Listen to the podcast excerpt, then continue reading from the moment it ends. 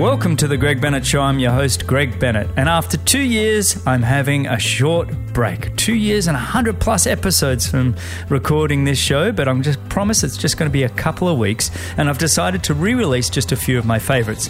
And today is Kate Courtney. Kate was episode 24 of the show, and I hadn't met Kate before this recording, but as you will see from this episode, she is absolutely delightful and just an incredibly inspirational champion. Kate is also on the platform AnyQuestion, and you can use code anyquestion.com/r/Kate with a K, anyquestion.com/r/Kate, and download the app and ask Kate any questions. A little bit of housekeeping before we go on. Thank you for listening, and thank you for all the support. You'd be doing me a massive favor if you could just share the show. The more listeners I receive, the more likely I can keep this podcast going. And finally, remember, success comes to those who endure just one moment longer. All right, today's guest is one of the world's greatest mountain bikers. The last few years have just been simply incredible. In 2017, at the age of 21, she won the Under-23 World Cup Series. And then rather than staying in the Under-23, she stepped up to the elite level. And boy, did she step up. She stepped up by winning the World Championships in Switzerland at the age of 22. And then a year later, just to prove that it wasn't a fluke, she went and won the World Cup Series overall at the age of 23. Just simply incredible. She's intent on getting what she wants and doing everything she can to make it happen. And she's surrounded herself with just an incredible team to help her on this journey. So I really appreciate her coming on the show. So thank you, and welcome to Be With Champions, Kate Courtney. How are you, Kate? Hi, thanks for having me. I'm doing really well. How about yourself? Yeah, not too bad. I think we're all sort of making our way through this lockdown type world that we're in right now. And one of the reasons I really wanted you on this show was, firstly, you're an incredible rider. I know I've just said you're an incredible mountain biker, but I was reading the Wall Street Journal about 6-7 weeks ago when all of this lockdown was kind of happening, and when they sort of said, look, we don't know what we're doing with the Olympics. And you wrote this incredible piece. And it really was incredible to just hear an honest tribute to what the Olympics meant to you and how devastated you were, but how you also understood the reality of what's happening in the world. Tell me a little bit about what sort of provoked you to write that, because it was just an incredible piece. And for anybody listening, I'll add that link in the show notes so you can go have a read yourself. It's just a really great piece of writing. Thank you. Thanks so much. Yeah, it was an exciting moment for me to be able to kind of turn to something else. I think, I've wanted to do more writing for the past couple of years and just, couldn't find the time. And as soon as this happened, writing really became a way for me to process it.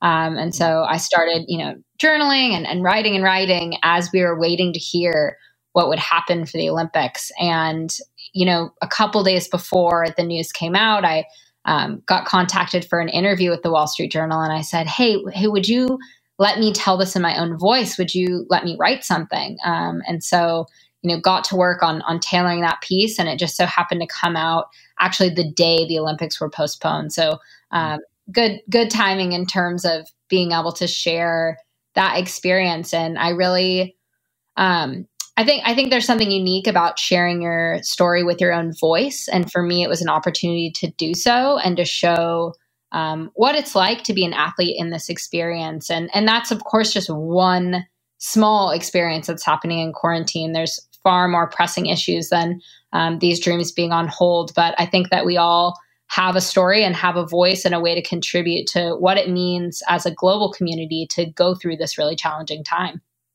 I think it was one of the things both my wife, Laura, and many of the listeners would know this, both my wife, Laura, and I were both Olympians and both sort of full-on professional athletes and loved it.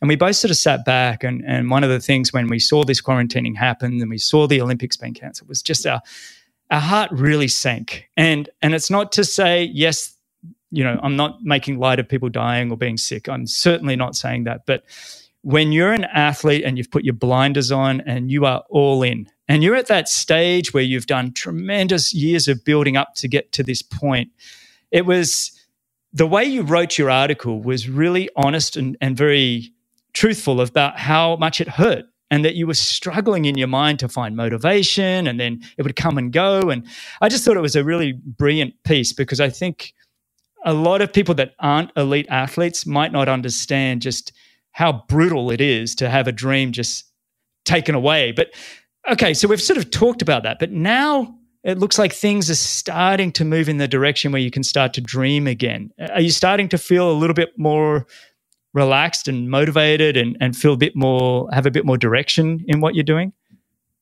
Absolutely. I think, you know, it comes and goes in waves. I definitely was in that blinders on prep for the Olympics moment that you obviously know so well. And that's a unique place to be. I thought about it the first week as, you know, you're progressively tightening your grip for these 4 years. You're doing less, focusing more, you know, getting closer to that 95, 100% effort as you approach the Olympics. And this kind of forced me to loosen that grip a little bit. Because I need to go full grip strength in 2021. So it's been an interesting kind of problem for my team, or just a challenge to learn how to loosen up a bit and be able to take this rest period, which is how I see it mentally. It's a period where we're not traveling the world racing, and I can focus and be home and have consistent training. So taking the positive sides of that, while still, you know, keeping my grip tight enough that I am on that path towards the Olympics, and that I will emerge from this year not just equally prepared for the Olympics, but a much better athlete. So I think in the recent weeks, we've really found new ways to do that. I'm, you know, really seeing great training numbers, and I've been home consistently, which I think is an asset that people don't really think about a lot. Just, you know, traveling the world really impacts your training volume. Yeah, go ahead.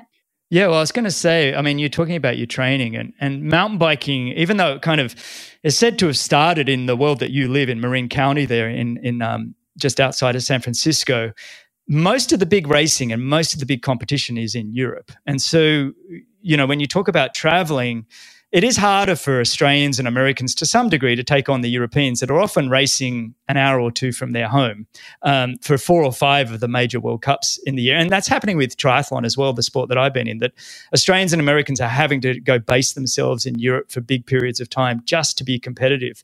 So this year you're able to sort of sit back, although they have said there's a World Cup series starting up. And I had a brief look at it before coming on and chatting to you, and it looks like you've basically got a 36-day window in September, early October there to crush a World Cup series and a World Championship title in all of that. Is that better for you, that you can kind of look at that and go, look, I'm going to go to Europe for one block. I'm going to hit it hard and see how I come out of it? Yeah, I think it's been a definitely a different mental approach to this season. For the moment, while we're in quarantine and while the future is really uncertain at the moment, I really hope that we're able to hold those events safely by September. But until then, we've really tried to find a way to focus on those really immediate goals. So, you know, within my team, we have ways that I'm progressing and, you know, getting intensity at home, making progress in the power ranges I need to make progress in, or learning, different things that I think will help me be prepared next year. So that's kind of this next phase. And then I think leading into September, the goal is just going to be ramping up quickly and trusting that I can rise to the occasion and be ready to race when we have the opportunity. And I think for me, you know, having a good team around me and, of course, being very numbers-based is something that's going to allow me to have confidence and be able to just kind of come into that season, put all my chips on the table and hope to have a great 6 weeks of racing. Yeah, I like that. You kind of, it's almost like I don't want to get too ramped up this year, especially I don't need that emotional high and then that emotional low again. If things don't happen, I don't need the roller coaster anymore. So let's just try and stay as even keel as we can. Let's try and keep the emotions in check, because it is an emotional roller coaster when you're preparing for an Olympic Games and all the big events that you've got on the table. So it's kind of, rather than focusing too hard on the 2019 season, you've already qualified for the Olympics, correct? I did. Yeah, they just announced at USA Cycling that the qualification will hold, and we get to keep that automatic spot, which is really, really great. Yeah, of course. Well, I mean, it's well deserved too. So, I mean, while we're talking about that qualification, you know, when we're looking at that last 12 months that you just had, I mean, Could you have imagined, you know, that first World Championship title in 2018 in Lenzerheide, Switzerland? I mean, I watched that race because I'm a big mountain bike fan. You know, I just personally, I spent my whole life doing triathlon, but in 2015, 16, when I was sort of winding down my career, I got back on the mountain bike after almost 25 years and immediately just started watching Red Bull TV and watching the races. And in all honesty, I preferred to watch the women's racing 90% of the time. Don't tell Nino that. It was just because Nino was so dominant that it wasn't close racing, whereas the women's racing was, you just didn't know what was going to happen. And so it became like there was probably 10 of you that could win on any given day. And when you won that race in 2018, I think your best World Cup, you hadn't won a World Cup. You had certainly hadn't been on a podium on the elite level, I don't think, had you? And you won that race. Tell me about that experience and how emotionally uplifting that was. It must have just been incredible. Yeah. First of all, I love your comments about the women's field. I certainly feel that way, that, you know, anyone in the top 10 can win, and it's so competitive at the moment, and it makes the racing fun to watch, but it also makes it really fun to race. Mm-hmm. So for me, I think, you know, coming into the elite field was a huge step. I think it was a bigger step than I thought it would be. Partially just because the racing is different. It's so much closer together.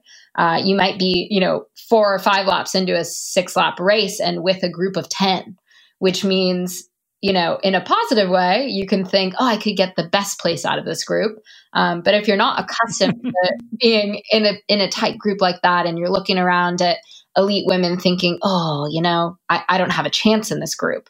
And that was something I really had to adapt to. And I think a lot of it was physical, you know, just getting used to the physical demands of those races. But a lot of it too was mental and learning the tactics and not wasting mental energy, you know, at the beginning of the race, and putting myself in the right position so that if I had the right day, I could execute.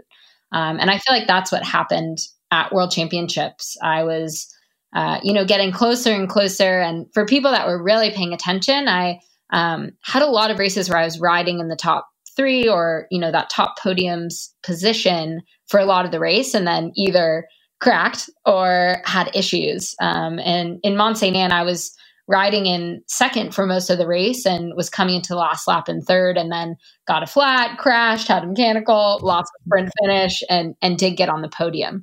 But I think for me, that was the first moment of realizing that, of course, that wasn't my day, but I had the physical ability to potentially be in one of those podium spots.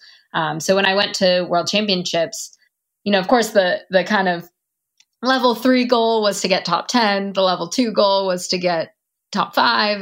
And the kind of dreamer's goal was to get a medal. But when I found myself in the right position and had an opportunity to really make it happen, I felt like I had been preparing myself all year to take advantage of that and commit and ride the way that I needed to ride to deserve to win on that day. Did you feel, I mean, take me through that race a little bit again, and especially for listeners that may not have watched it, because that was a race where it was between yourself, Yolanda Neff, who seems to be, you and Yolanda are going to be going head to head for many, many years, and Pauline Ferrand Prevot. And I think if we throw Annika Langvad in there, if she was a bit off last year, but there's so many of you that have that potential. And this is what makes it so fun to watch you all race. That race, the lead changed so many times, and it was almost like you were the one that just popped out at the end, wasn't it? I mean, tell me a little bit, take me through that a little bit. Yeah, I think it was an interesting race for me, partially because I didn't expect to win. And I think as an athlete, that can sometimes be a huge advantage when you're excited to be riding in medal position and not focus on the outcome. And we always try to, you know, recreate that through mental techniques and using sports psychology and focusing on the process. But when it's genuine, when you genuinely don't expect to win and feel like you have to, it really freed me up to just race the best race I could. And I think, you know, in the end, for me, that's what enabled me to take the lead on the last lap, is really racing within myself, staying collected, staying focused on my process goals, you know, being focused on things as silly as hitting this line perfectly, you know, getting around this route, instead of, okay, where's the winner? Could I win? How far ahead is she? All the things that come into your mind when you're really focused on a result, those things can be distracting. And so I think the kind of underdog position was a huge advantage in that event. It's funny, gosh, you're my third or fourth guest almost in a row over the last 6 or 7 weeks that's just basically said, you know, I went into this race with no expectations, and it was freeing. I had Helen Jenkins, who won the 2008 World Triathlon Championships, and she said, look, I'd already made it to the Olympic team. The British just needed a third spot for the British team, so I went to Vancouver, and I really just went and had fun. And boom, she said, you know, suddenly I'm a world champion. And I think she was probably about your age, you know, that 22, 23. It was just an incredible race. And then Sebastian Kinley just the last couple of weeks, and he won the 2014 World Championships at Kona Ironman. And he was basically saying the same thing. You know, I just went in there and it was just like, yeah, the pressure's off. I've already done what I need to do, and it's completely freeing. I can do whatever I want. And it's like you said, how do we tap into that when now you're one of the favorites in any race you go to? I mean, you don't have the resume that you've just created over this last couple of years without, you know, the media being on you, your peers looking at you. So how do you get into that mental frame of mind where you keep enough expectation on yourself to get the most out of yourself without it being taking away from the freeing feeling that you need as an athlete? I mean, you said you're working with a sports psychologist with all of that. How does that work for you? Are you able to tap into that? Yeah, I think that's definitely the challenge. And, you know, you say it as an athlete, as your career progresses, you're always trying to find that mental edge. And I think for me, it's a lot about giving myself the right frame of mind to have that personal expectation, to push myself as hard as I can go and to want to achieve all that I can achieve, but not to let it turn into an expectation or external pressure that, you know, can really limit you from doing that. And I think, you know, the mindset changes at every point. For me, last season, lining up in the rainbow jersey on a new team, you know, racing among some of the best riders in the world. And that certainly was a new level of pressure for me. At first, it was pressure that people thought, you know, Worlds was a fluke, she can't do it. And as soon as I won a few times, people said, she'll never lose again, which is another time of pressure. And I think what I realized is you can kind of create your own framework. And my framework that year is that I was capable and I was confident in a new way, but that in many ways, like I had already won. Like just lining up in the world champion jersey is such an honor. I could look down at my little rainbow outfit every time I lined up and think, you know, is it possible? Could I win? And look down and say, well, it's happened before. So it's not such a crazy dream. It could happen.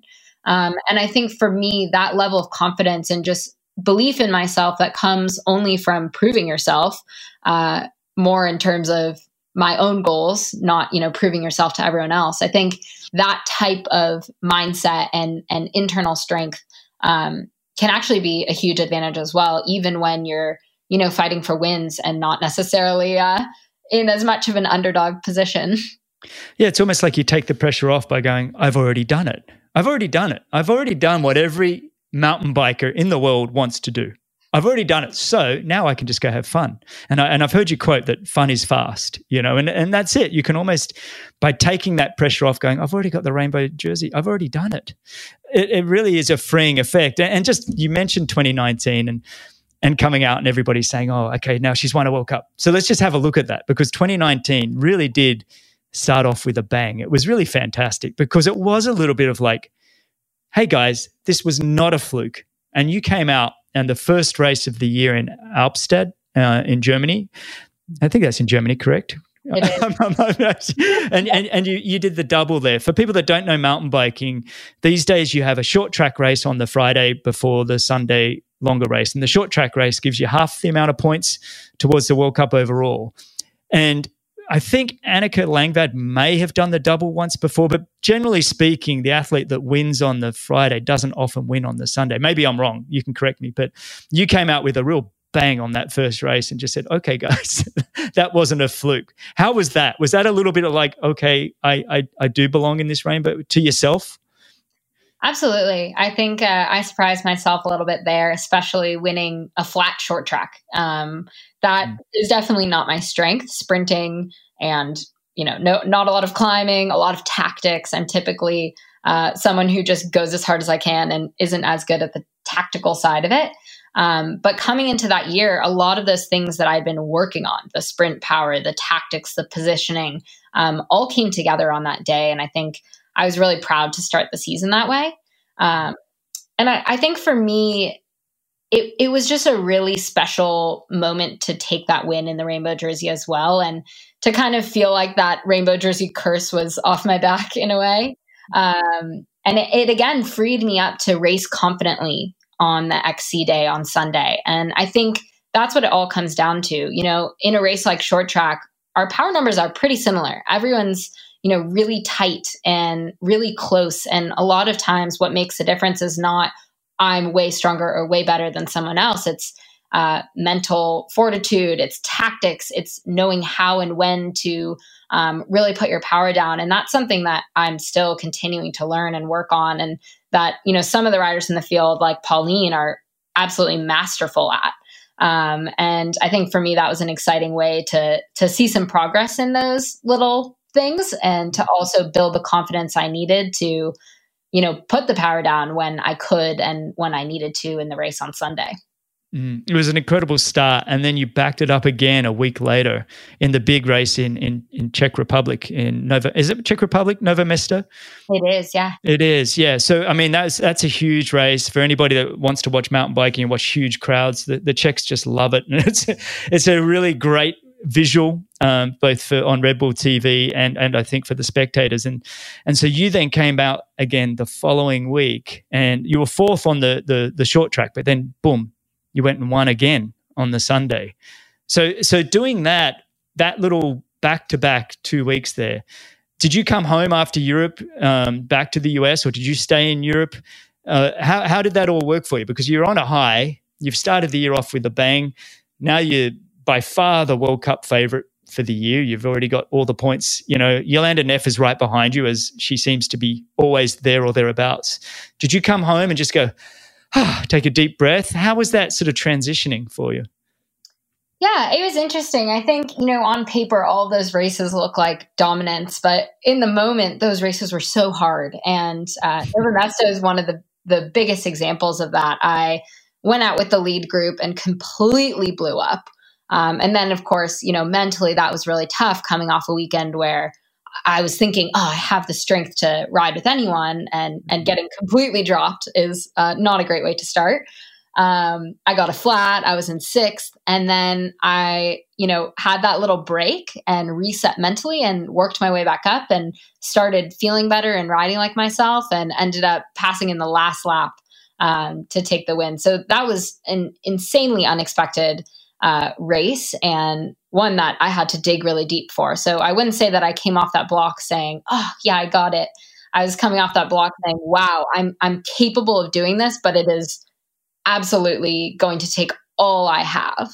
And I think that was really motivating for me, as well as having the right team around me. That was my first season with Scott-SRAM Racing, and having Frischknecht as a mentor and Nino as a teammate, I think has really influenced the way that season went, and, you know, really kept my head on straight during that entire experience, because I think, you know, Nino and Frischknecht have won at the elite level. They've won at the highest level for many years. And they know that no win is so big and no loss is so big. And so I think with them, it really helped me understand that I'm a professional athlete. I want to keep getting better. My focus is on, you know, being my best at each one of these events. And after the race, we celebrate, we enjoy it. You know, we drink Fletchinello if I win, and then we reset, we refocus, and we figure out how to win the next one. And the same goes for a loss. You know, we have a glass of wine, move on, and figure out how to be better. And I think for me, that was, you know, why I really wanted to be on that team, and became absolutely invaluable as soon as I stuffed into the 2019 season. It's an incredible group that you've got around you, that team.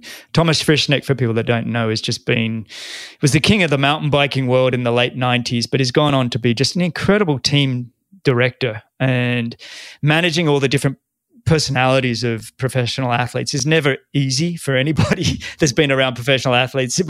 We can be a little bit emotional at times, even when we look like we've got all our shit together. It really, we can be hurting, and to have a strong personality around us just to manage all those highs and lows that we might be feeling, and then to have Nino Schurter in your corner, who is probably the greatest mountain biker of all time. I think when we look at what he's done over this last 10 to 15 years, it's just extraordinary.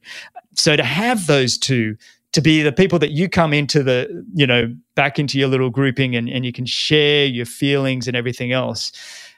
I can understand why you said, right, Scott-SRAM want me on their team. For me, that's just such a huge bonus to have those guys amongst me. But I mean, you touched on something that I loved also when you said, the pain I was feeling in that second race. Sometimes when I look back at my own career and my wife, we often look back and we go, you forget how much it hurt to win a race.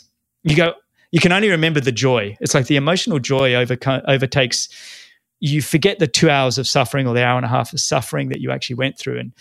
And that must have been a little bit the case that second race, where it was like, whoa, this really, really hurts. I don't remember last week hurting so bad. And it's kind of like, you get that nice reminder that in order to become the best or to win a major race, you've got to be able to suffer, you know. So I love that. I love that you went through that experience, because I think that helps you with your maturity as well.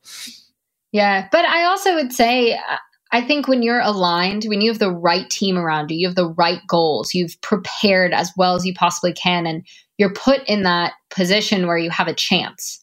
You know, I think for me, in 2019, I really felt supported. I felt like, you know, Frischie's on the sidelines running from spot to spot, giving me splits and telling me how far ahead the next girl was and you can catch her. And I had Brad, my mechanic, in the pit who did a 20-second wheel change that probably, you know, made all the difference in terms of me being able to catch the leader, and, you know, having my soigneur and just all these people around me who believed in me, who are doing it for the right reasons, who wanted to see me succeed, but who I know didn't expect anything, or, you know, would sit there and cry with me if I DNF'd the race. That really motivated me and gave me this extra gear to say, like, they've put their trust, their belief, their time, their effort into me.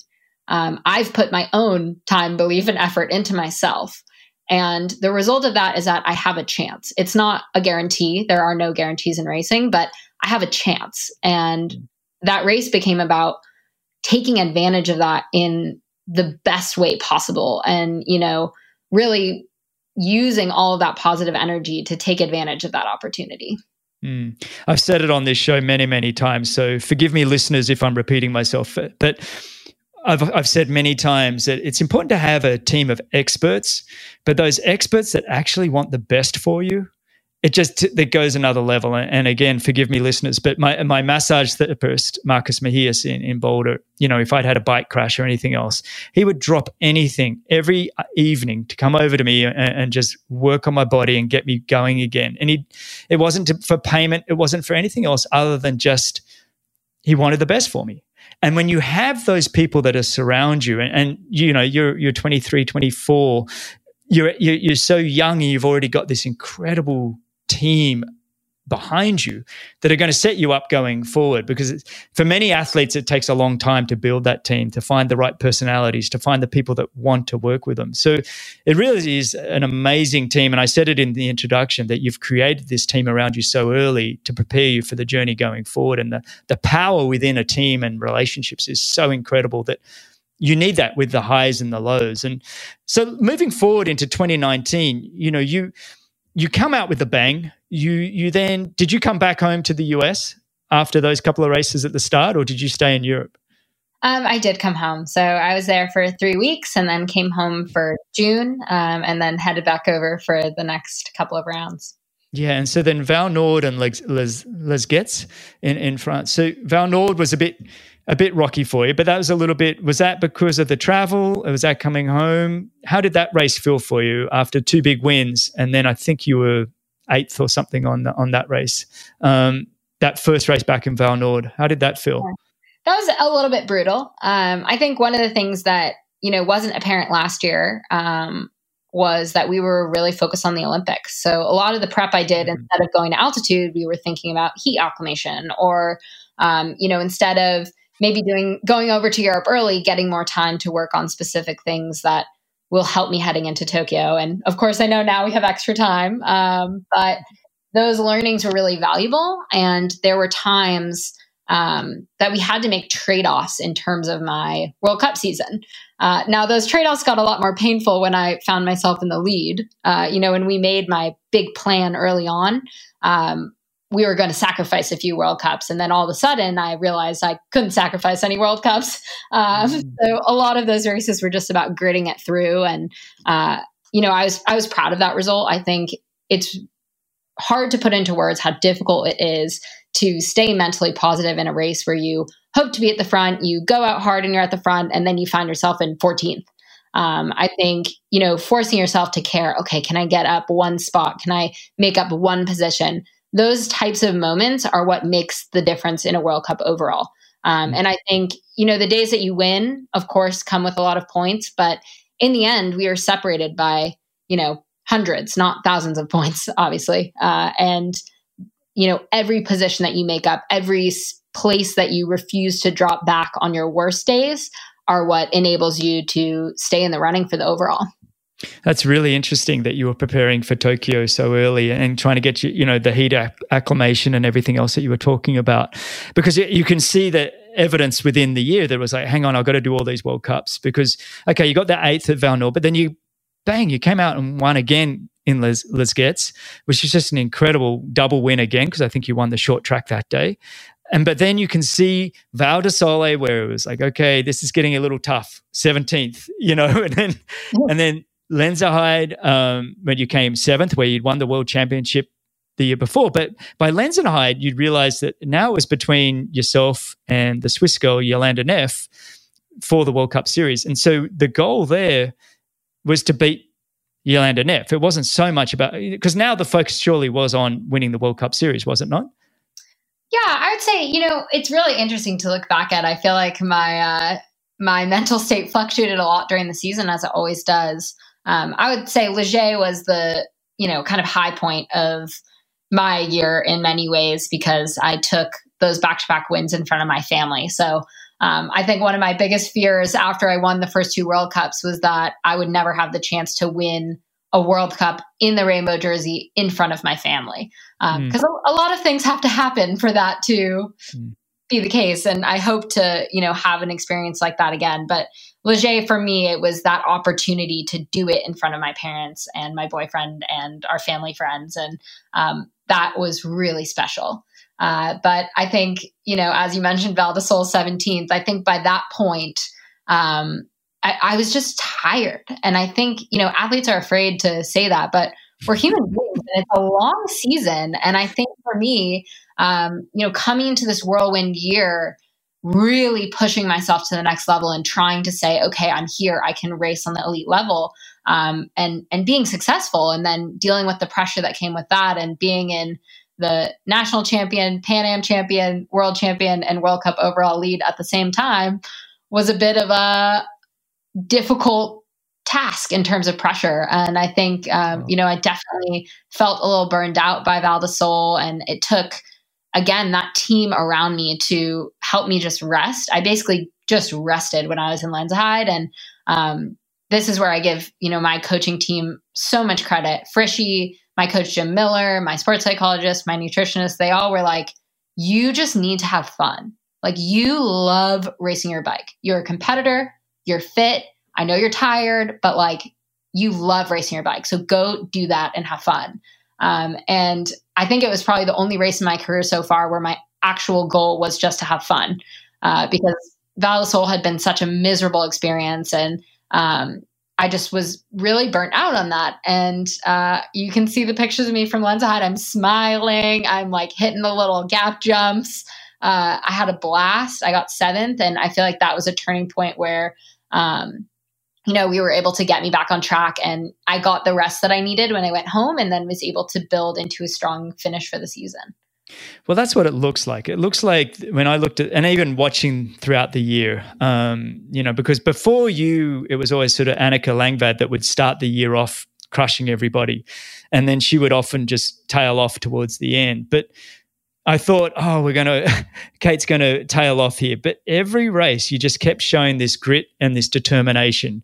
Like you said earlier, don't finish 14th if I can try and get myself up to 8th to 7th, because it all matters. And that was what was inspiring about your year last year, almost as a spectator. And I'm talking about, I'm on the other side of the Red Bull TV spectating. So I'm removed completely. I'm not anywhere near you. I don't know you. But somebody that's watching and rooting for you to do the best, you could see that you were getting tired, but you kept showing up and kept fighting for that last spot. And getting to Snowshoe in the final race, and it was basically you and Yolanda Neff just took off incredibly hard. It was almost like you were just trying to punish each other, and whoever breaks last is going to win. And it was like, and you know, Yolanda fell off you earlier and she dropped way back, and then suddenly you dropped way back, and it was like, oh no. But you kept fighting, and you ended up coming fifth in Snowshoe and won that World Cup. So tell me about that race, because obviously there was a lot of pressure, there was a lot of fatigue. You wanted that World Cup series. You know, it was the week following your World Championship defense, where I think you were fifth at Quebec, which was an outstanding, you know, representation of the rainbow jersey. But then you backed it up again in Snowshoe and won the World Cup Series. Not only was it winning it, but you won it in front of the American fans on home soil. Tell me about that experience. Yeah, that was a really special moment. I think, you know, a theme that's coming out in all of these is a lot of it is about the stories we tell ourselves. And I think what you mentioned about Annika, you know, not having as good of end of the season in some years, or, you know, these things that reflect kind of the human nature of a sport where people do, you know, get tired and it's hard to manage, and you learn something every year, but it's really difficult to have a season where you're on the whole time, unless you're Nino. And for me, I think at Val di Sole and at Lenzerheide, I started to get sucked into that narrative of what people are saying. At the beginning of the season, they saw me win 2 races and said, she'll never lose again, which is a different type of pressure. And then at those 2 races, they said, oh, she's done for the season. She burned out. She's too hard. She should go home. It's over. Don't watch her anymore. And it's so easy to start telling yourself that story and start saying, oh, I pushed it too far. And that, I think, is, again, where my team really comes in handy, and where, you know, Jim Miller's experience is unparalleled in delivering athletes to the start line ready to perform. He's coached to many Olympic medals, world championships. He's coached me to my world championship. And he didn't have that response. He said, okay, you're tired. You'll take a week to rest, and then we'll crush it at Worlds. It'll be fine. And he had a plan, and he, you know, not only coached me physically to where I needed to be, but was also hugely impactful in terms of the belief and acknowledging that mental side, saying, yeah, you're exhausted. It's been a really stressful long season, but also motivating me. And our motto for that was, you've come too far to only come this far. And again, I kind of found myself in a little bit of an underdog position in my own mind, where I in many ways already kind of processed what it would mean to lose the overall. Like when I had those terrible races and I lost the lead, I thought, oh, okay, well, I might not win, but you know, my goal is to have my best season possible in the rainbow jersey, and to really just race as well as I can in this series. And if I get second, that's still way higher than what I thought I would get going into the season. But I will die trying.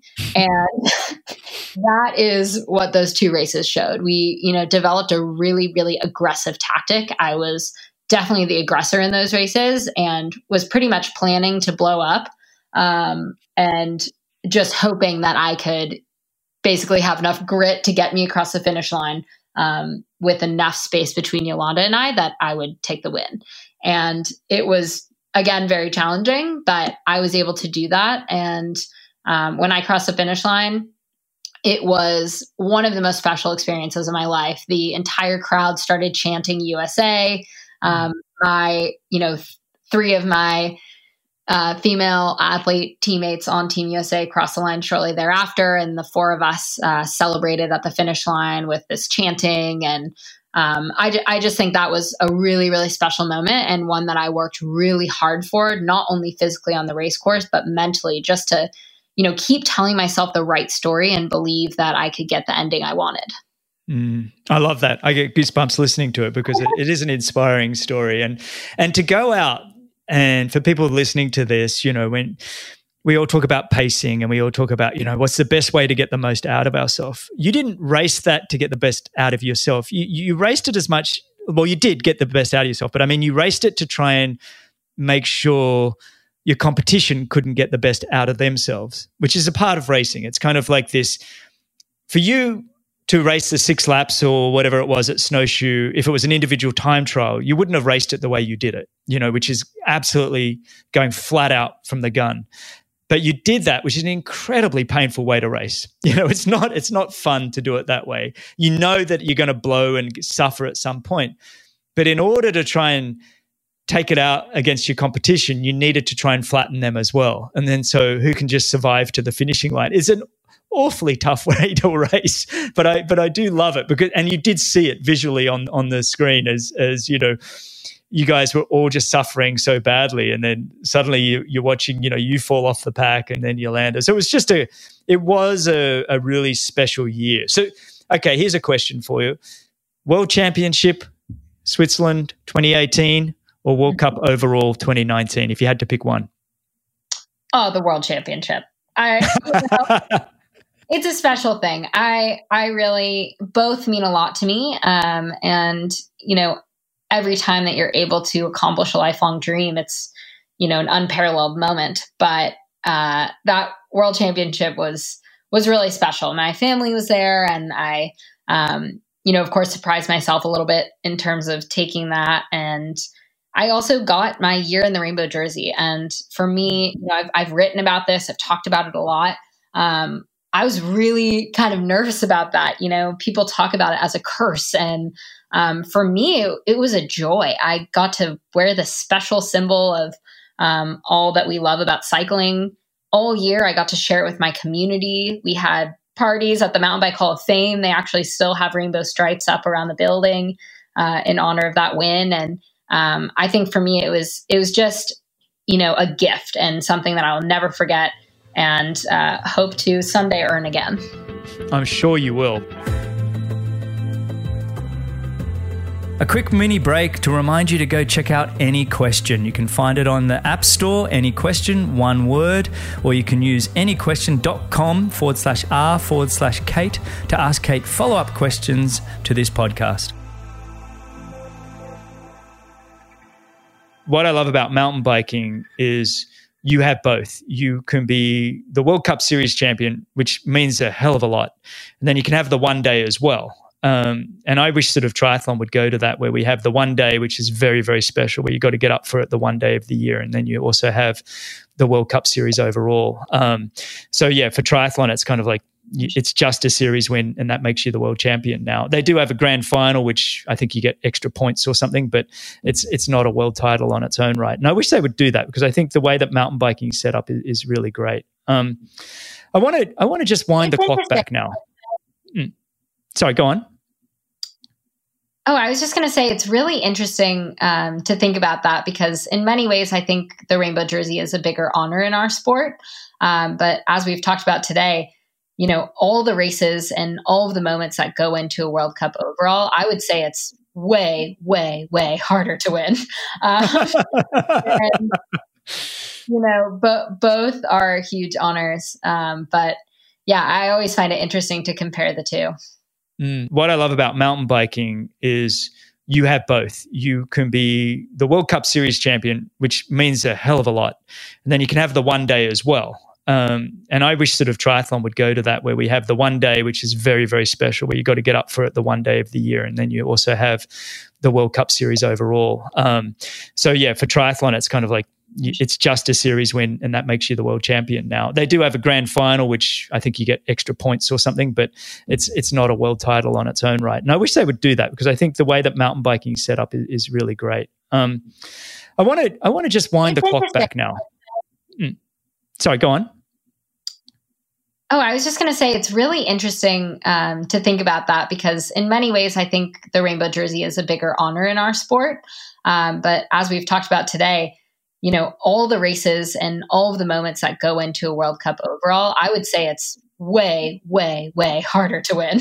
And, you know, both are huge honors. But yeah, I always find it interesting to compare the two.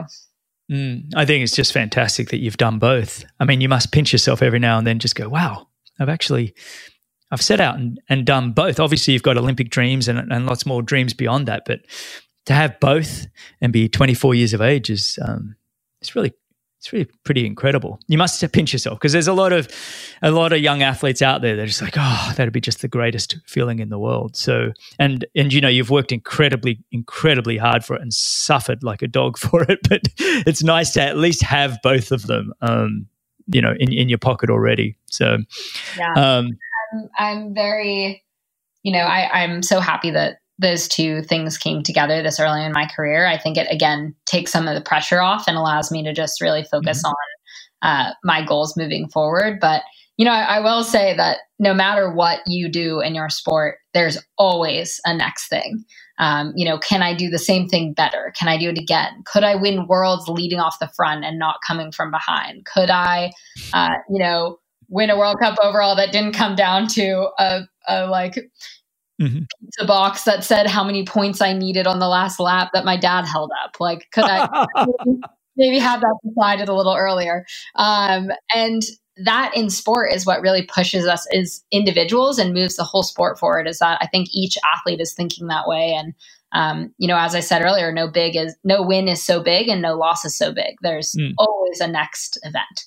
Yeah, it's funny, and I have shared this story before, so I apologize to listeners, but I'll never forget back in 2004, and I'd just come off sort of winning the World Cup Series in triathlon a couple of years in a row, and it had that consistency, but I hadn't won the one-day World Championship title, and I was warming up for the Olympics with my mate Peter Robinson, who'd won 3 World Championship titles, so the one-day events, but he'd never won a World Cup, not one World Cup, and we were running along and we both had fairly successful careers, and I was kind of going, oh, I'd just love to have one World Championship title, you bastard, you know. And he's like, man, I just love to win one World Cup, you know. And so my point with all of that is, I feel like no matter what you do, and it's the mind of a champion athlete, there's always more. You always want this, you know, I want to win the clean sweep like Nino Schurter did with the World Cup Series in, was that 2017 he did that, or 2018, where he went undefeated for the whole year. Just incredible.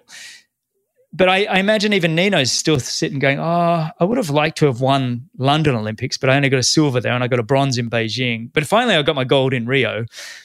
But there's this kind of this mindset with an athlete like, okay, there's always more to add to the list, and that's what just keeps us inspiring. Otherwise we would just retire, right? Yeah, I think that's a really interesting way to look at it. And I did a little webinar with my high school the other day, and, you know, people wrote in questions and were asking about, you know, what advice you give to young racers, like a 10-year-old who wants to, you know, be a world champion. And I think for me, what really differentiates the athletes at the top of the sport are people like Nino, who, you know, for all intents and purposes from the outside has done everything you can do in their sport and more than we thought was possible. Yet, you know, if you spend time with him, he is constantly finding ways to improve. He's obsessed with it. And, you know, he's always learning something new, trying something different. And, you know, in the same sense, trusting his process and continuing to toil away at it. And for me, you know, I've made really consistent progress year over year. It just so happens that when you can keep doing that for 7 or 8 years, you might actually find yourself in the position of trying to win a world championship. And so I think that is really a good point, is that, you know, focus on consistent progress and chasing that next goal and that next goal. And a lot of those small steps will, you know, really accumulate and can produce seasons like Nino's perfect season.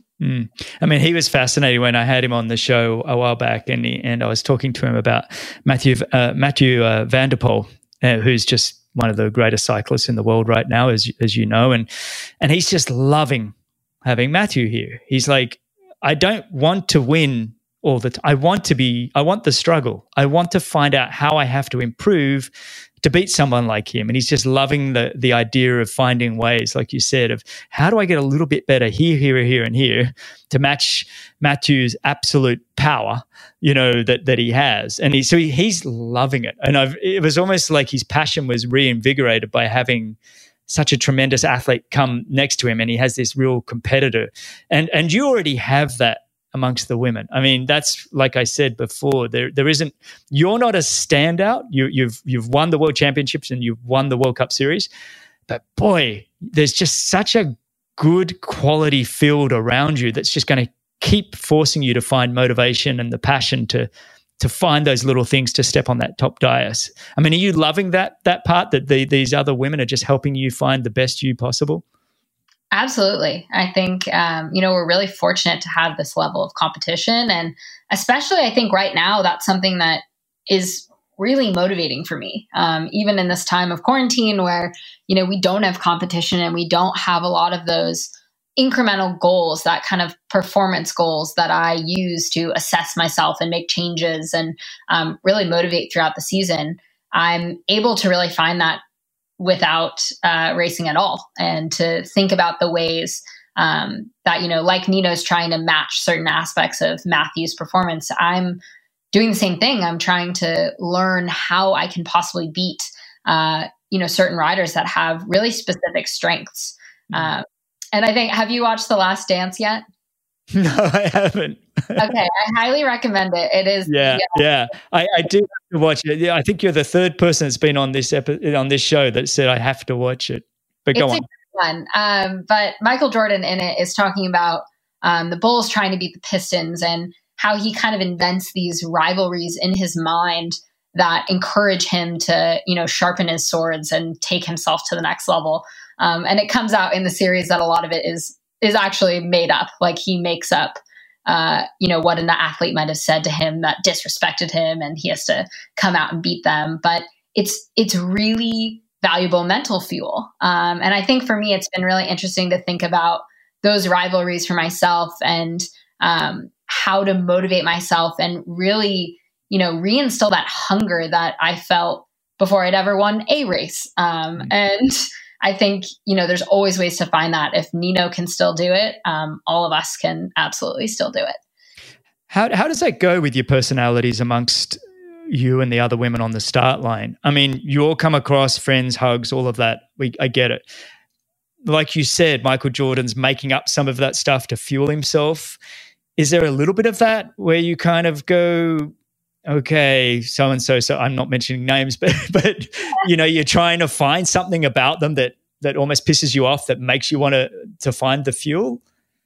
I think sometimes those rivalries can be fun, but all in all, I think there's a really healthy competition in the women's field right now. And, all the hugs are genuine. I think we have true competitors in our field. I would say Nino's a true competitor. Mathieu's a true competitor, where they don't want to win because one of them fell down a rock garden or couldn't finish or got sick the day before.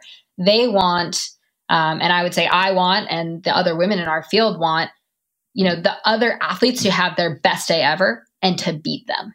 And I think when you use that as your standard, it's easy to find motivation, because that's a really high standard to set for your own performance. And it's trying to be your absolute best. And if you continue to chase that and you're able to produce that, if I produce my best race possible and I get beaten, that's okay. Like, I will find a way to adjust and get better and improve, but it's about wanting, that fight. Mm-hmm. You sound like my wife, Laura. She was always saying, look, I just want to race the best. And I'm like, yeah, sometimes it's nice just to win when the best aren't there too. I enjoyed taking the wins even when the best weren't there. But I get what you're saying, and I've heard it a million times from my wife, Laura, that there's nothing more special than beating the best on their day. And even if you don't beat them, if you've had an amazing performance yourself, you still walk away feeling good about yourself. But there is something very, very special about crossing that line first, though. I'm not going to lie. So sometimes I was just very good at picking the right races. What was that? I said, winning is always fun. Exactly. So I do want to wind the clock back a little bit. Just when did you sort of first find your passion for endurance sports? I know you've done a lot with your dad at a young age, but was that when you decided, you know, I'm going to be an endurance athlete, a cyclist? No, I think, it came much later for me. I grew up doing all kinds of sports. I was a ski racer. I played soccer. I rode horses. I did gymnastics and didn't have talent in any of those things. But I grew up riding my bike with my dad. And for me, it was just fun. I, grew up in Marin County, where that's a very normal weekend thing to do and part of growing up there. And I got a real appreciation for the mountain and being out, and they were some of my favorite memories, but I never had exposure to racing. I think aside from my dad watching the Tour de France, I hadn't seen a race, and that changed in high school. I, started running cross country in the fall. And I think that was, the first time I started to embrace this identity as an athlete. I won, kind of our regional cross country championships as a freshman. And that was like my, biggest, I never won things. I was not a very good ski racer. I didn't do well in a lot of these individual sports that I'd tried before. And once I found endurance sports, that was kind of my place. And I felt that in running. And when I tried mountain biking in the spring as part of a high school mountain bike team, it clicked. And I felt like I'd found my place and somewhere that I could really excel in the ways that, I had natural ability, but also in the ways that I enjoyed training and enjoyed racing. And that was what really got me hooked on endurance sports. Were you a naturally competitive kid? I had Sebastian Kinley on, like I mentioned, and we were both laughing about how we were so competitive, but not in a good way. Like we were almost unhealthy kids. I'd throw the ping pong bat at my brother's head if I lost, kind of thing. And he talks about throwing the whole ping pong table in a tournament because he got beaten by his brother. Were you a competitive kid like that, or was it kind of you were competitive and sort of just got into it?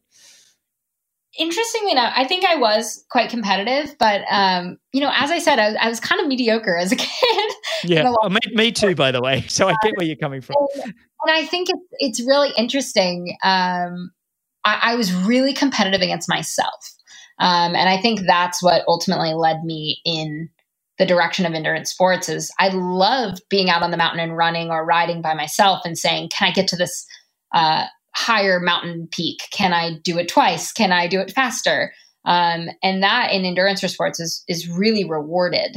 And I think once I found a place for that, specific type of competitiveness, I really started to thrive. Mm. And so was it a specific moment that you were like, okay, like you said, the high school, mountain bike racing, was there a moment in that where you're like, oh man, this is, I've found the thing that I want to do? Yeah, my first race. I think, it was everything I loved about running, being out, pushing myself, being out on the mountain. There's obviously a big social component of both running and riding, but you also had all of these other elements. It was tactical. It was technical. There's equipment. You get to go up steep hills, down steep hills, and navigate rock gardens. And it was just the most fun thing I'd ever done. And I won my first race, and I told my mom after it, I'm never running again. And was completely hooked on the sport from that very first moment. That is so brilliant. I love that. I mean, I've grown up, I'm a real passionate about the running, but when I started the mountain biking, I'm not going to lie, I hear what you're saying. Mountain biking was like, wow, you can go so much further. You can have so much more fun. You can get lost in the forest. And for everybody listening that's an ultra runner or whatever, I'm not saying I don't love running as well. I'm just saying how fantastic it is to mountain bike as well. And, yeah. And when was there a moment then where you were like, okay, I'm going to go all in? Because then you went off to study at Stanford, which is quite incredible in its own way. Were you racing professionally while you were at Stanford? Because you weren't on a cycling scholarship or anything there, were you? No, they don't really have varsity cycling at a lot of schools. So I was just a regular student and, racing on a professional contract as well in the U23 World Cup series. And, I think there's a lot of little moments. In some ways, again, it was a huge advantage that I didn't know the landscape of the sport. So when I started out, I didn't know how far I had to go. I just kept focusing on the next little thing. Oh, could I win the NorCal championships? Could I win national championships? Could I win a World Cup? You know, it really started small, and I was just focused on those incremental goals without a real idea of where it could go. But I think, you know, my junior year of college, I started to perform better in the U23 World Cups. I was getting top fives and finishing on the podium. And I had the opportunity to start training with Jim Miller. And that was obviously a huge honor for me to be able to train with him. And I think there was some, you know, there was a healthy dose of me just wanting to impress him and get his respect and show that I would, you know, train hard and really wanted to win. And that can be so motivating as a young athlete, to have a mentor like that and someone that's guiding you, that you trust, and that, you know, has led people to the types of results that you hope to someday be capable of getting. And so for me, I think that was really a turning point. Both in terms of having that level of training, but also having someone who believed in me and saw big possibilities that I, you know, hadn't really believed in before then. Mm. And so, Jim, tell me a little bit more about Jim, because I don't know Jim as a coach. Is he based in the US, and is he a cycling coach that we should all know about? And I apologize if I'm sounding naive. He is the head of high performance at USA Cycling. Wow. So he was Kristen Armstrong's coach for her entire career, and has worked with a lot of the best, you know, mountain, road, time trial athletes from the US. And I think for me, it just was a really great fit. I'm a big data person. He is as well. And so is my dad. So I kind of ended up with this great team around me that makes training really fun. And both my dad and Jim have been really instrumental for me in terms of raising that confidence level and painting that vision for the future. I think as an athlete, sometimes it's hard to like say that you want to win a world championship or say that you have this goal and believe it. And long before I believed in those goals, my dad and Jim were saying, "Hey, you know, maybe this would be possible." And it's really important to have those people planting those seeds, that you know will be with you every step of the way. And even if they say it first and you think, maybe not, eventually you'll be in a position where you can make a step towards that dream, and that voice will come back in your head and you'll say, "Oh, well, Jim and my dad think I can do it, so might as well try." I love how, you know, one of the big things about this show that I love to do is sort of talk about the importance of team and relationships. And you've mentioned this throughout the entire episode of just all these key figures in, you know, your dad, Jim, you know, Fishy, Brad the mechanic, your boyfriend, your mum. I mean, you've surrounded yourself with such an incredible team of people that all want the best for you. It's just, it really is, you can't do it alone. And that's one of the things that I want to sort of emphasize when I do these chats is for people listening. Look, if you're out there and you're trying, even if you're an amateur age group triathlete or mountain biker or runner, whatever you're doing, you need a good support team behind you, whether that's a bodywork person or a coach or simply family members that are just behind you and what you're doing. It's been really just fantastic to hear you say that so much. How much is your dad involved now that you've sort of gone with Scott-SRAM and you have Jim coaching you? Does he come to the races still, or is he starting to take a bit more of a back foot? Well, he'll be here in an hour to ride with me. I think I'd love to just say one thing about the team aspect of it. I think, you know, that is advice I always give as well in terms of surrounding yourself with the right people and having the right people helping you. But I think there's more to it than that.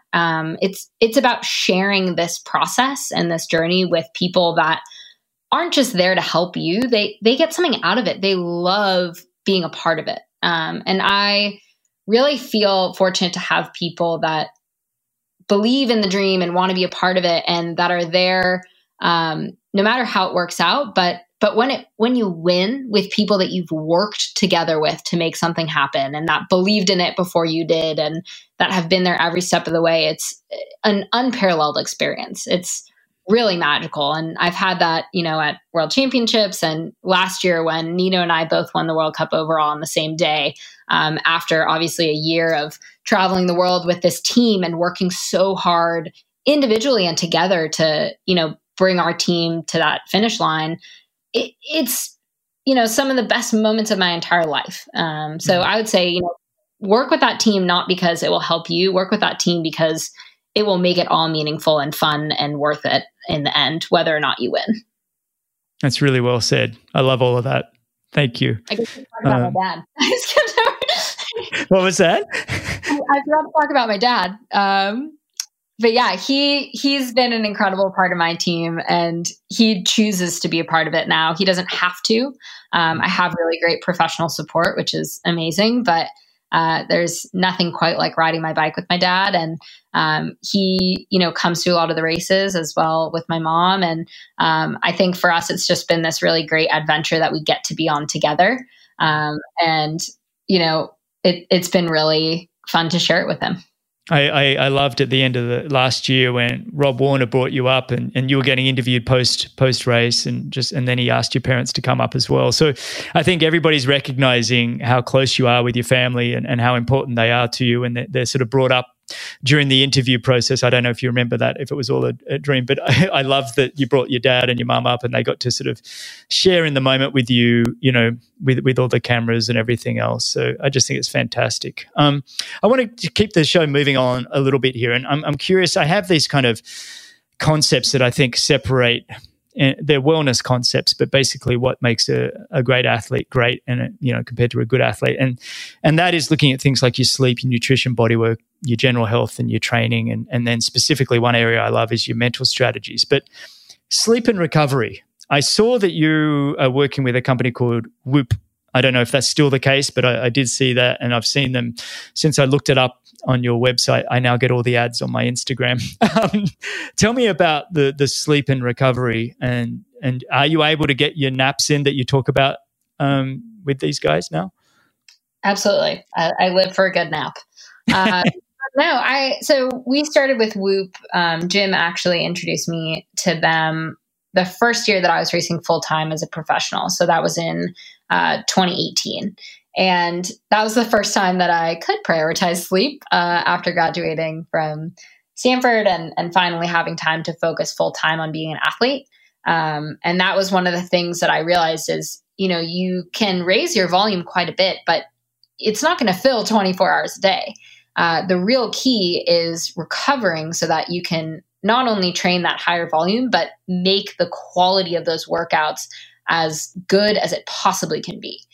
So for me, that meant a huge focus on recovery, getting sleep, naps, and really studying what helped me recover better between workouts.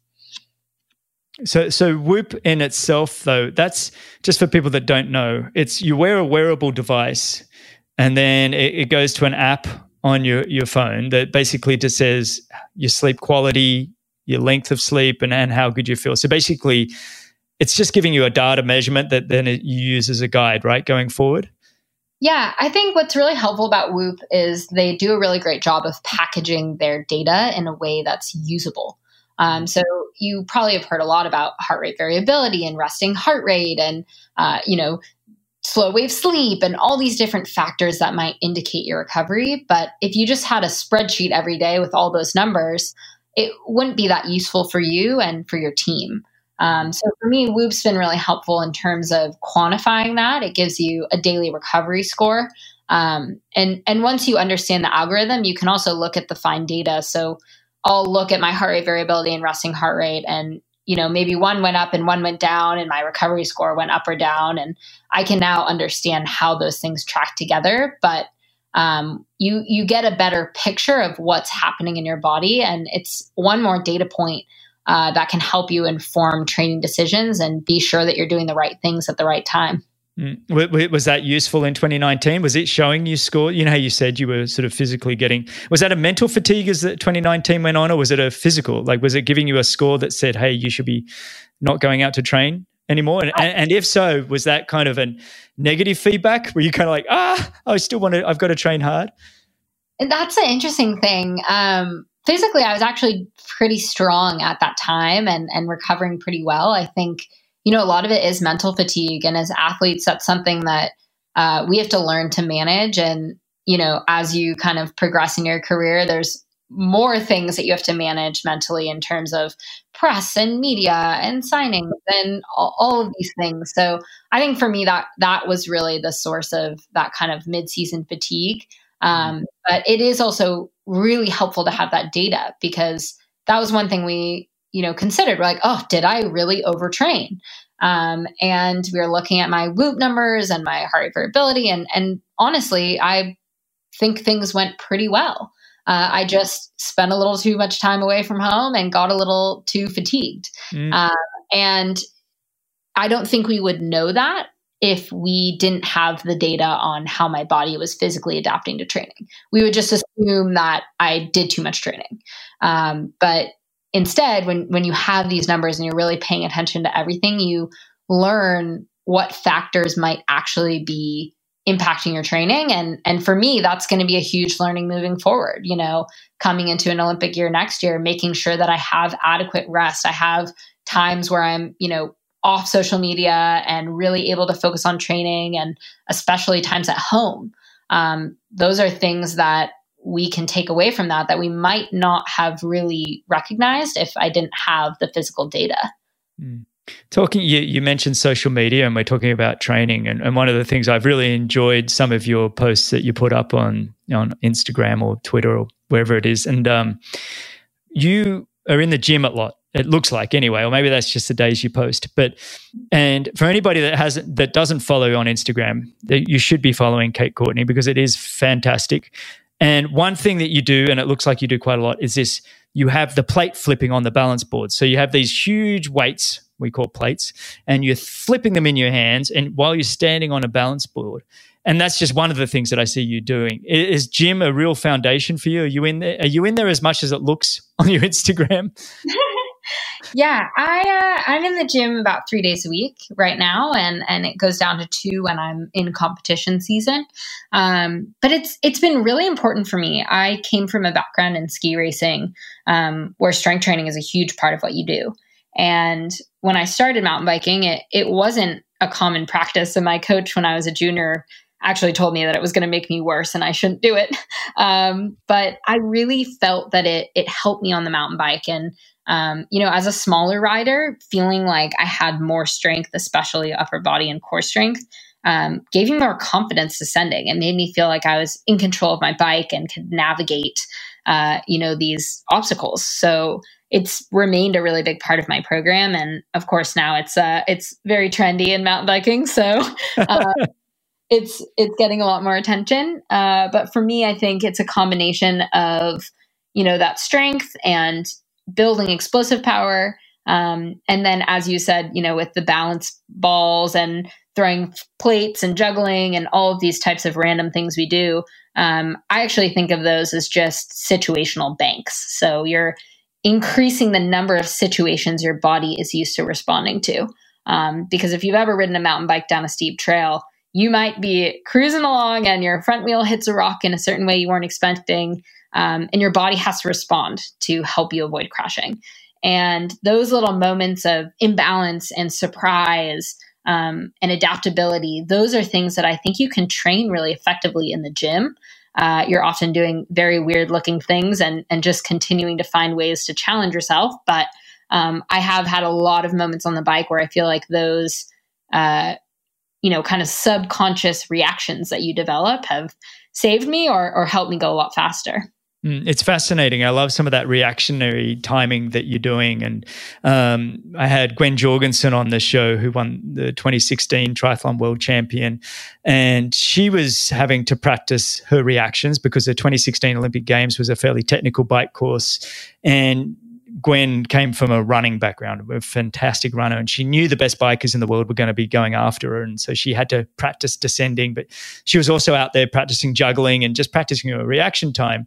And it was funny because then I had Mark Webber on the show, who's a Formula One driver, and their warm-up before they go out onto the racetrack is quite often just juggling and getting their reaction in and just making, and it's almost like a self-centeredness that they get by doing it as well. It's like for them, it becomes just so in line with them becoming one with themselves before they hop in these cars. So to see it I think there's a lot of similarities almost to driving a a car at 300 kilometers an hour down a track and getting ready for positioning and cornering, as there is mountain biking down a really tiny single track, not knowing what's coming around the corner, the bend or anything. And it's a very reactionary type game that you're playing. And I think that's just fantastic. And I guess that leads into my next bit. When we're talking about technical riding in mountain biking, how do you train for that, knowing that if you don't get it right, it could be severe consequences?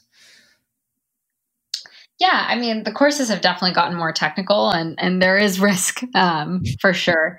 And we have a little bit of that in the gym as well. But, you know, again, for me, I think it is similar to driving a race car, maybe with a little bit less risk than that. But just preparing yourself to be able to rise to the occasion and adapt to all of these different challenges. And I think that happens for me also out on the trail, being really intentional about, you know, what I can focus on and practice and get better at. Less risk. I'm kind of laughing because, again, like I mentioned, Mark Webber basically said he's crashed cars at 300 kilometers an hour, 100, 200 miles an hour, whatever it is, and flipped through the air and everything else and walked away from a Formula One car with a sprained ankle. But he rides a mountain bike a lot. And one of the crashes that he had on mountain bike, he broke his leg in a couple of places, and then the only times he's actually hurt himself in his entire career was on a mountain bike, even though he had some of the most dramatic car crashes that you've ever seen. Actually, when you finish this, type in Mark Webber crashes, and it's just fantastic to watch. So when you say there's less risk in mountain biking, I don't know that we're all going to agree with that, and it's just fantastic to see what you are able to do.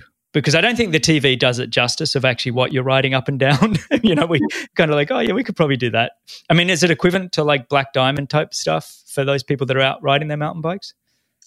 Yeah, I mean, I think part of what makes cross-country mountain biking so difficult is that you're doing it, you know, above threshold. So descending something might not be very difficult, but once you go up a hill as fast as you can against the best women in the world, all of a sudden it becomes hard to see as straight and to ride as straight. So for me, it is also about making sure that you're prepared to do these things under load and to do them well again and again and again. And that just comes from practice. And, you know, I think, you know, you were talking about risk, and that for me a lot of times maps with thinking about fear as well. And I think the best way to combat that and to lower your risk and to combat that fear is to build the skills that you need to confidently do something. And for me, that has started in the gym. It has been, you know, going to skills camps, and when the courses are technical and there might be a drop on it, not just having that be my first time going off a drop, making sure that I, you know, do a curb and then a 2-foot drop and then a 3-foot drop. And then I can confidently have the skills to do it. It's not just about overcoming the fear and taking the risk. It's about mitigating it by building the necessary skill set to do it successfully. Really well said. I like that. And I guess that leads into where I want to just talk about your mental strategies, which we've touched on throughout this chat.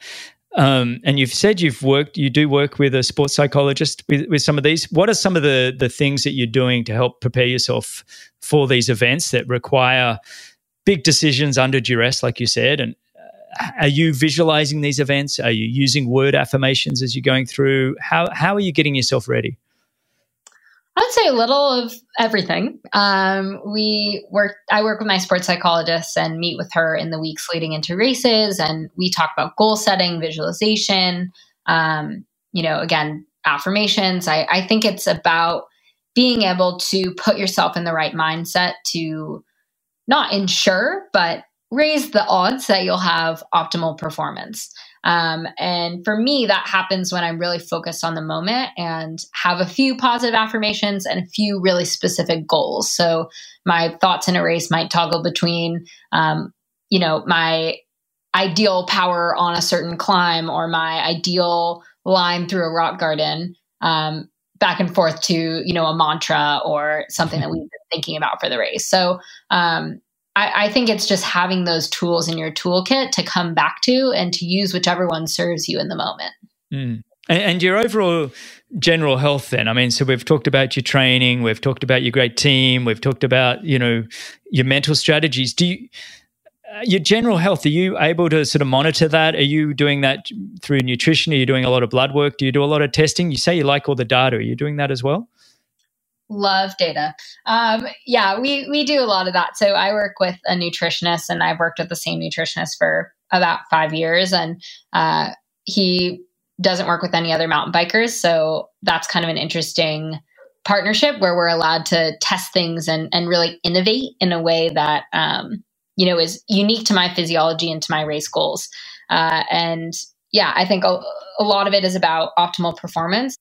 Okay. So are you not following any kind of specific nutritional plan? Like, do you focus on protein or, veganism or any of that, or you just sort of a well-rounded approach to nutrition? I think for me, a lot of it is about, doing what works for me. And I would say there is no like specific thing that I follow that's like a fad diet. I take little parts of each thing that work for me, and we test things really scientifically and are really critical about what the research says and what works for me in terms of fueling my own self, my unique physiology, my unique goals. And throughout the season, that also changes. So the unique time of year that we're in. And I guess as we're sort of getting ready for Tokyo Olympics now in 2021, does that race suit you? And is the nutrition that you're practicing and the hydration, are you able to train in an environment that's specific to what Tokyo is going to be like? Yeah, we definitely have some tricks up our sleeve for the Tokyo race. But yeah, I think we'll have even more given the extra year to test and really dial things in. I think just come and spend a few weeks in South Florida here in the summer, and I think you're pretty much going to have it dialed in for how tough Tokyo is going to be. So, well, this has been absolutely wonderful, Kate. I don't want to take any more of your time. I know you've got a big ride coming with your dad this afternoon. It's just been, you are just so mature. You've got so much knowledge to share, and you're obviously very comfortable doing these kind of things. So I really, really appreciate it. I am a fan, so I can't thank you enough for coming on. And I wish you all the very best. I really hope that September comes about, the UCI Mountain Bike World Cup comes, so you get some racing this year, because I know how much you love to race. So for people that want to follow you, and is it Kate Courtney basically on all platforms, or what are your handles?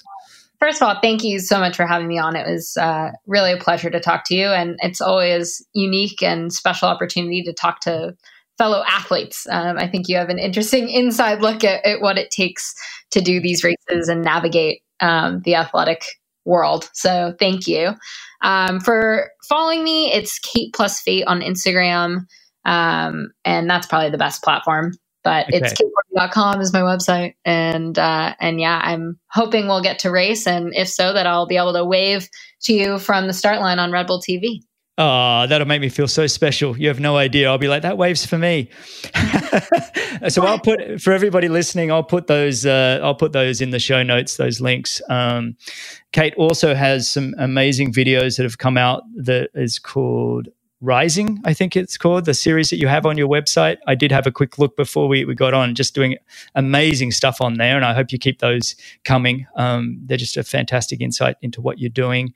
And again, thank you so much. Thanks everybody for listening. Go to bennettendurance.com and you can watch with your app, listen on your app of choice. Kate, stay on the line. I really appreciate it. This has been fantastic. Awesome. Thank you so much.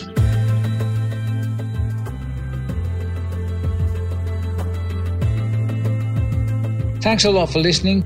If you enjoyed the show, your support would truly be appreciated. You can visit the Patreon page, or you can subscribe with your podcast app of choice. Don't miss the next episode, so subscribe and be notified. For show notes, if you want to know more, please visit bennettendurance.com. I'm Phil Liggett, and on behalf of Greg Bennett, here's to the next time, and I hope you will join Greg again very soon.